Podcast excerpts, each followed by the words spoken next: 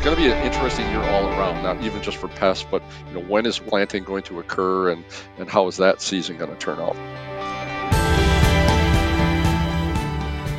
The warmest winter on record has also produced some of the lowest snow cover across Minnesota. What does our lack of snow mean for Minnesota soils and farmers this year? Jeff Strock is a professor with the University of Minnesota's Southwest Research and Outreach Center. Hi, Jeff. Welcome to ClimateCast. Hi, Paul. Thanks for having me. So, how does snow cover in a normal year help soil and farmers in Minnesota? So if we get an early snow, for example, uh, that that snow acts like an insulating blanket, if you will, and we tend not to get frost that maybe is is quite as deep as in years where maybe we have more of an open winter and very cold temperatures. Um, of course, we've had very little snow this year, and we've had a record warm uh, type of a winter, which is very unusual here in Minnesota. So the lack of, of frost and this warm condition is kind of setting up the soil to be thawed out. So when, when it does rain here in the spring, we should be able to start building more soil moisture uh, in our soil profile. How do you think that will set farmers up going into the spring?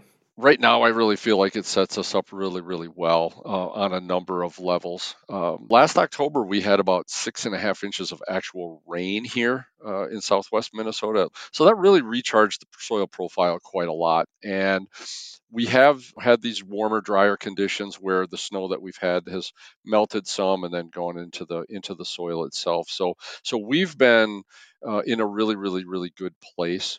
The other way that it really kind of benefits uh, really growers is you know there are a lot of growers in in southern Minnesota and even up in the Red River Valley.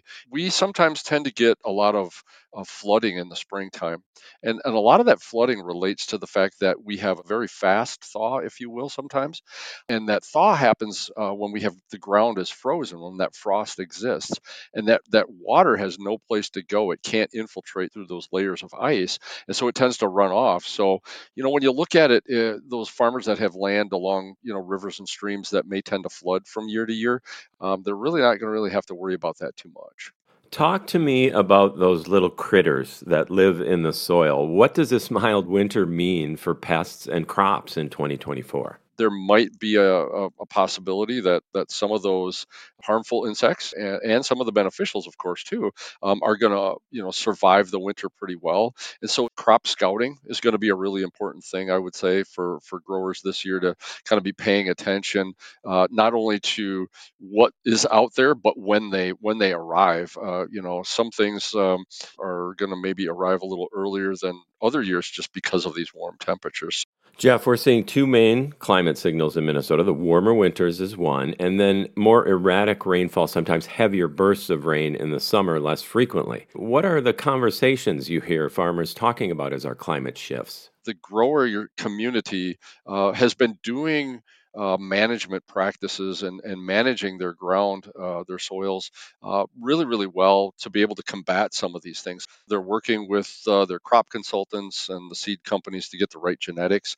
And the, the other perspective of that uh, that deals with some of those wetter stresses, if you will, is, is really related to uh, subsurface tile drainage. You look at 2017, 18, and 19, those were three rather wet years, especially 2018 and 2019. So the, the, the growth growers that had uh, the these drainage systems out in their fields, those drainage systems were really what sort of saved those crops. And so I would say that you know we have some of the greatest growers in the world, and and they're trying their darndest to you know produce a, a stable food supply and uh, do it in a responsible way.